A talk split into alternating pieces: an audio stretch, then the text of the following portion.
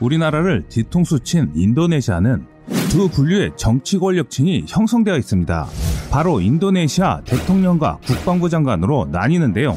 지난 과거부터 인도네시아 대통령이 국외 방산무기 사업을 추진하면 국방부 장관이 뒤엎어버리고 마찬가지로 인도네시아 국방부 장관이 사업을 추진하면 그의 반대파 세력인 대통령과 국회에서 난리를 치고 있습니다. 그래서 이런 어처구니 없는 사람들 때문에 한국의 KFX 사업이 곤혹을 겪은 것인데요. 자세한 소식 전해드리겠습니다. 인도네시아가 한국을 대체 얼마나 호구로 봤는지 모르겠지만 자꾸 이러면 곤란합니다. 반면 인도네시아는 자국을 위해서는 참 잘하는 일이기는 합니다. 한국에게는 인도네시아가 다시 들어온다면 나쁜 상황은 아닙니다. 단지 기분이 나쁘고 상처받은 자존심을 어떻게 다시 원위치로 돌려놓을 수 있을지 그것이 의문입니다. 당시 인니가 한국에 파견된 개발진을 철수시킬 때 인니가 공동개발 의지가 있는지 의심스럽고 분담금을 깎으려는 것 아니냐는 부정적인 시각도 나오고 있는 상황인데요. 이런 상황에서 인도네시아의 민폐와는 별개로 한국형 KFX 개발 소식이 속속들이 언론을 통해 세계 각국의 언론에 알려지고 있습니다. 이로 인해 인니가 또 얍삽한 짓을 하고 있는데요. 한편 한국 국민들의 바람대로 KFX는 정해진 시간표대로 흘러가고 있습니다. 하지만 우리가 관가하면 안 되는 것이 하나 있는데요. 현재 KFX의 가장 큰 위험 요소는 단가 상승입니다. 이것이 한국형 차세대 전투기 개발의 가장 큰 위협입니다. 한국의 기술 부족이나 타국가의 무장체계 통합 불가가 아닌 오직 KFX의 단가 상승입니다. 그래서 인니의 전적이 괘씸하긴 하지만 인니가 합류해서 단가가 낮춰진다면 한국에게 꼭 나쁜 것만은 아닙니다. 그리고 인니가 다시 참여한다는 건 KFX가 순항 중이라는 뜻일 뿐만 아니라 인니로 인해 KFX의 대외적 홍보 효과도 있기 때문에 우리로선 인니가 다시 합류하는 선택지는 나쁠 게 없다는 것입니다. 현재 KFX는 성공적으로 진행되어 다음 달 출고식을 앞두고 있습니다. 이에 다시 인도네시아는 적극적으로 사업에 참여할 의사를 내비쳤기 때문에 인도네시아의 참여 여부에 따라 그동안 안 좋은 언론을 보도했던 일부 언론사가 과연 이번에는 어떻게 나올지 궁금하기까지 하는데요. 물론 이번엔 밀린 개발비와 향후 쓸데없는 협상 테이블에 올라오지 않는다는 조건이라면 한국에게는 금상첨화일 것입니다. 인도네시아가 지난 3월 전염병 19를 이유로 전원 철수시켰던 한국형 차세대 전투기 KFX 기술진을 재파견한다라고 영국의 군사 전문 매체 제인스가 보도했습니다. 제인스는 방산업계 소식통을 인용해 KFX 분담금 납부 지연에도 PT 디르간타라 소속 기술자 100여 명이 한국으로 합류할 준비를 하고 있다라고 전했습니다. 한국의 군 관계자의 말에 따르면 인도네시아가 그동안 한국 정부와 분담금 축소 등 재계약용으로 간을 보고 있다가 KFX의 AESA 레이더 시제품 제작과 시제기 조립 착수 등 사업이 궤도에 오르자 기술력 확보를 위해 뒤늦게 태도를 바꾼 것이라는 비판도 나오는데요. 이렇듯 외국에서도 한국의 KFX를 관심있게 보고 있으며 인니의 합류 또한 예의주시하고 있는 상황입니다. 한국과 인도네시아의 방위산업 협력 관계는 공교롭게도 잠수함과 전투기 사업으로 한국과 인도네시아 간 방산 협력의 양대 기둥입니다. 더구나 두 사업 모두 계약은 마쳤지만 한국에게 돈이 들어오지 않은 상태입니다. 잠수함 2차 사업은 반년 가까이 선수금이 지연됐고 차세대 전투기 KFX, IFX 공동 개발은 2년 넘게 분담금이 미지급된 상황에서 인도네시아가 다른 나라 무기를 그것도 전투기와 잠수함을 콕 집어 살 수 있다고 운을 떼니 한국 입장에선 뒤통수를 맞았다고 생각할 수밖에 없습니다. 인도네시아의 정치 지형과 군부 내 세력 교체, 인도네시아 국방정책 변화 등 복잡한 측면에서 풀이할 수 있기도 하지만 그러기 위해서 먼저 조코이 대통령과 프라보 수비안토 국방장관의 관계를 알아야 합니다. 둘은 인도네시아 대선에서 두 번이나 맞붙은 일생의 정치 라이벌입니다. 지난해 4월 대선에서 조코이 대통령에게 또다시 패하자 프라보어는 불복 소송을 제기하며 맞섰으며 작년 7월 지하철 단독 회동을 통해 화해한 뒤 10월 국방장관직을 받아들였는데요. 비록 조코이 대통령 밑에 있지만 입김은 다른 장관에 비해 훨씬 세다는 얘기입니다. 즉 한 나라의 실질적인 권력자가 두 명이다 보니까 지금과 같은 상황이 연출됐다고 합니다. 반면 세계 각국은 한국의 차세대 전투기에 대한 무장 체계도 주의 있게 바라보고 있습니다. 한국은 차세대 전투기에 대한 최첨단 무기를 장착하려는 것은 북한뿐만 아니라 한반도 주변국들도 견제하기 위한 목적도 포함되었기 때문인데요. 한편 우리 군이 미국, 중국, 러시아가 경쟁적으로 뛰어들고 있는 극초음속 미사일 개발에 나서는 것은 지난 커리투브 영상에서 소개해드린 적이 있습니다. 이미 한국은 극초음속 미사일에 대한 기술력은 완성 단계까지 돌입한 것으로 알려져 있습니다. 이에 따라 한국은 대륙간 탄도미사일 ICBM과 잠수함 발사탄도미사일 SLBM과 함께 3대 해구산 전력으로 손꼽히는 공중발사 순항미사일 ALCM 개발을 위한 연구를 진행 중인데요. 한국은 이들 최첨단 전략미사일 무기를 2026년 실전 배치할 예정이며 차세대 전투기 KF-X의 ALCM 장착 계획을 목표로 추진 중입니다. 또한 정부 관계자에 따르면 군은 KF-X에 장착할 극초음속 유도탄도 개발하는 것으로 알려져 있습니다. 한국은 현재 극초음속 미사일을 개발하기 위해 국방과학연구소 등과 세부적인 계획을 추진 중인 것으로 전해졌는데 극초음속 유도탄의 속도는 기존의 초음속 유도탄의 속도 마 2.5보다 2배 이상 빠른 마 5에 이르는데요. 이 속도는 서울 상공에서 250km 떨어진 평양의 북한 지입을 향해 발사하면 1분 15초 만에 도달할 수 있는 속도입니다. 극초음속 미사일로 분류되는 기준은 최소한 마5 이상의 속도를 내야 적용되기 때문에 극초음속 유도탄이 개발되면 미, 중, 러에 이어 세계 네 번째 개발국이 될 것으로 알려져 있습니다. 현재 한국군에서 마하 5 속도에 이르는 극초음속 유도탄 개발에 나선 것은 전략무기 개발에 나선 북한의 움직임을 견제하는 차원과 함께 한반도 주변 강대국들의 개발 움직임이 심상치 않기 때문에 이에 따른 맞대응 차원입니다. 중국은 2016년 마하 10의 속도를 자랑하는 극초음속 탄도미사일 둥펑 17을 이미 개발해 지난해 10월 건국 70주년 열병식에서 선보였으며 러시아의 극초음속 기술은 2017년 순항미사일인 지르폰에 이어 2018년 공대지 미사일인 킨잘 2019년 ICBM인 아방가르드에 각각 적용시켰습니다. 뒤늦게 경쟁에 뛰어든 미국은 극초음속 미인기 X-51A 시험을 통해 미사일에 극초음속 기술을 적용할 계획으로 알려져 있는데요.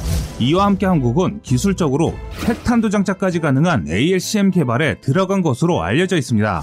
반면 미국의 ALCM은 장거리 전략 폭격기 B-50이나 스텔스 전략 폭격기 B2에 장착된 순항 미사일입니다.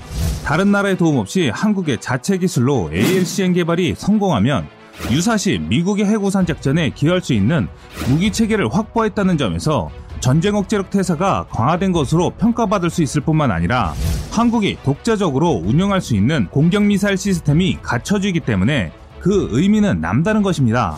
한편 합동참모본부는 지난해 2월 326차 합동참모회의에서 초음속 공대함 유도탄 2를 개발하기 위한 장기 계획을 수립한 바 있습니다. 한국이 진행하고 있는 초음속 공대함 유도탄의 속도는 마하 2.5로 사거리는 250km입니다. 또한 탄두는 3,000파운드를 장착한다는 계획을 갖고 있는데요. 한국은 이 기술을 바탕으로 극초음속 미사일 개발에 나설 것으로 전망하고 있습니다.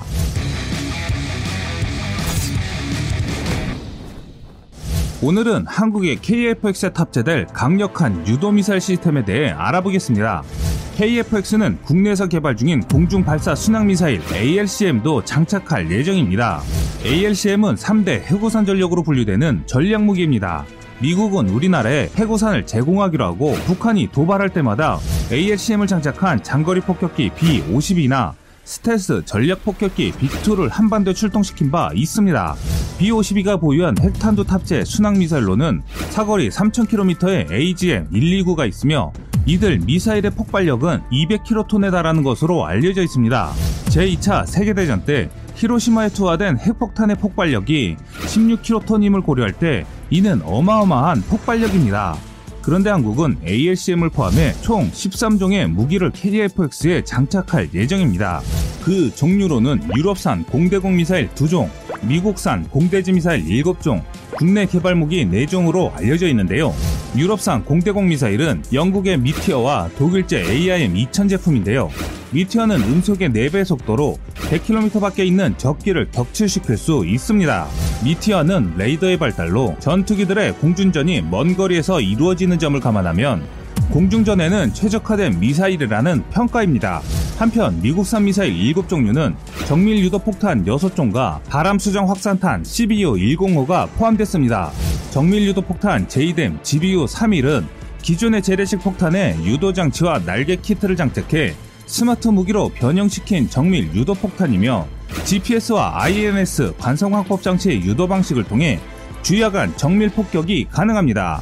특히 군은 미국에서 성능 개량 중인 AGM-882 미사일과 사거리를 늘린 하푼 대한미사일의 수입도 검토하고 있는 상황입니다. 한편 한국은 ALCM 외에도 다양한 국산 미사일이 장착되는 것으로 알려져 있습니다. 마크 82, 마크 84 폭탄, 한국형 GPS 유도 폭탄 KGGB 등이 여기에 해당됩니다. 마크 82, 마크 84 폭탄은 2017년 북한이 중거리 탄도미사일 시험 발사 도발을 하자 한국 정부가 실전 투하를 지시한 재래식 항공 폭탄으로 유명합니다. 주로 적의 벙커나 경락거와 같은 은폐된 주요 군사시설 등을 파괴할 때 사용하는데요. KGGB로 불리는 한국형 GPS 유도 폭탄은 GPS 유도 장치와 글라이더 날개 등을 장착한 정밀 유도 무기입니다. 한편 공중전에서 적기를 격추시키는 핵심적인 무기인 공대공 미사일은 사거리에 따라 단거리와 중거리로 나뉘게 되는데요. 이 가운데 단거리 공대공 미사일은 적외선 유도 방식이 주로 사용됩니다. 엔진 배출구나 기체에서 나오는 적외선은 열을 감지해 미사일이 유도되는 것인데요. 이 중 아스람이라는 대표적인 단거리 공대공 미사일이 있습니다. 아스람은 1998년부터 영국 공군에서 처음 운용되었습니다. 전 세계적으로 다양한 단거리 공대공 미사일이 있지만 이 가운데 영국에서 만든 아스람은 특별한 성능을 자랑합니다. 아스람은 선진형 단거리 공대공 미사일이란 뜻을 가지고 있으며 유럽을 대표하는 전투기인 유로파이터, 타이푼과 FA-18 호넷, 그리고 스텔스 전투기인 F-35 라이트닝2에서 사용됐습니다. 아스람의 개발은 동서냉전이 한창이던 지난 1980년대로 거슬러 올라가는데요. 당시 미국과 영국을 비롯한 나토인 북대서양 조약기구 회원국들은 소련과 바르샤바 조약 기구의 최신형 전투기에 대응하기 위해 차세대 공대공 미사일 개발에 박차를 가합니다. 이후 미국은 반능동 유도 방식의 중거리 공대공 미사일 AIM-7 스페로우를 대체하기 위해 복합 유도 방식을 사용하는 AIM-120 암람을 만들었습니다. 반면 영국과 독일은 한 팀을 이루어 AIM-9 사이드와인더 공대공 미사일을 대체하기 위해 AIM-132 아스람을 개발합니다. 이렇게 개발된 아스람은 미군도 사용할 예정이었습니다. 그러나 베를린 장벽 붕괴와 함께 동서냉전이 무너지면서 아스람 개발의 한 축이었던 독일이 떨어져 나갔고 미국 또한 자국 방위 산업의 보호와 국방 예산 문제로 아스람 대신 기존의 AIM-9 사이드와인더를 개량해서 쓰기로 한 것인데요. 결국 아스람은 영국이 독자적으로 개발하게 됩니다. 이렇게 탄생한 아스람은 기존의 단거리 공대공 미사일들과 달리 더 멀리 그리고 더 빠르고 정확하게 적기를 격추시킬 수 있게 됐는데요. 우리 공군의 F-15K 전투기에서 운영되는 AIM-9X와 KFX에서 사용될 예정인 아이리스-T 경우 최대 사거리가 20여 킬로미터로 알려져 있는 반면 아스람의 경우 AIM-9X와 아이리스-T에 비해 2배인 50km 이상의 최대 사거리를 자랑하게 됐습니다. 또한 대형 로켓 모터를 장착해 마하 3 이상의 빠른 속도를 비행하며 단거리 공대공 미사일 가운데 유일하게 발사 후 조준이 가능해 적기가 미사일을 회피할 작은 틈도 주지 않고 이 밖에 적외선 영상 추적 방식의 탐색기를 사용해 단거리 공대공 미사일 기만에 주로 사용되는 플레이어와 같은 대적외선 대응책에도 효과적으로 대응할 수 있는 장점이 있습니다. 우리 군은 주변국 단거리 공대공 미사일보다 성능 면에서 앞서는 아스람에 큰 관심을 가지고 있는 것으로 전해지고 있습니다. 우리 공군의 경우 F-15K 전투기에서 AIM-9X를 사용 중이며 향후 KF-X에는 IRS-T를 운영할 예정입니다. 하지만 이들 단거리 공대공 미사일로는 주변국인 중국 공군이나 일본 항공자위대가 운영 중인 미사일에 비해 성능 면에서는 동등하거나 혹은 조금 떨어지는 성능을 가지고 있는데요. 이 때문에 우리 군은 주변국 단거리 공대공 미사일보다 성능 면에서 앞서는 아스람에 큰 관심을 가지고 있는 것으로 전해지고 있습니다. 현재 도입 중인 스텔스 전투기 F-35A와 국산 경공격기인 F-50 그리고 KF-X의 장착을 고려하고 있습니다. 이와 함께 군사 전문가들은 국산 항공기의 수출과 미래 전장이 대비하기 위해서는 고성능 단거리 공대공 미사일 운용이 꼭 필요하다는 의견을 제시하고 있기 때문에 향후 KF-X에 추가돼야 하는 단거리 공대공 미사일 중 하나입니다. 그럼 현재 한국형 공대공 미사일 개발 사업 현황은 어떻게 진행되고 있을까요? 밀리터리 리뷰 이지 2004에는 KF-X 전투기에 대한 공대공 및 공대지 무장통합 불호에 대응한 한국형 공대공 미사일 개발의 필요성과 그 기술적 가능성에 대한 기사가 있습니다. 그리고 현재 한국 해군을 위해 개발된 해궁 함대공 미사일이 미국의 AIM-120C7 암낭급 성능을 갖추고 있다고 언급하고 있습니다. 해궁은 한국이 개발한 함대공 미사일로 우수한 성능을 자랑하는 대표적인 한국형 유도미사일입니다.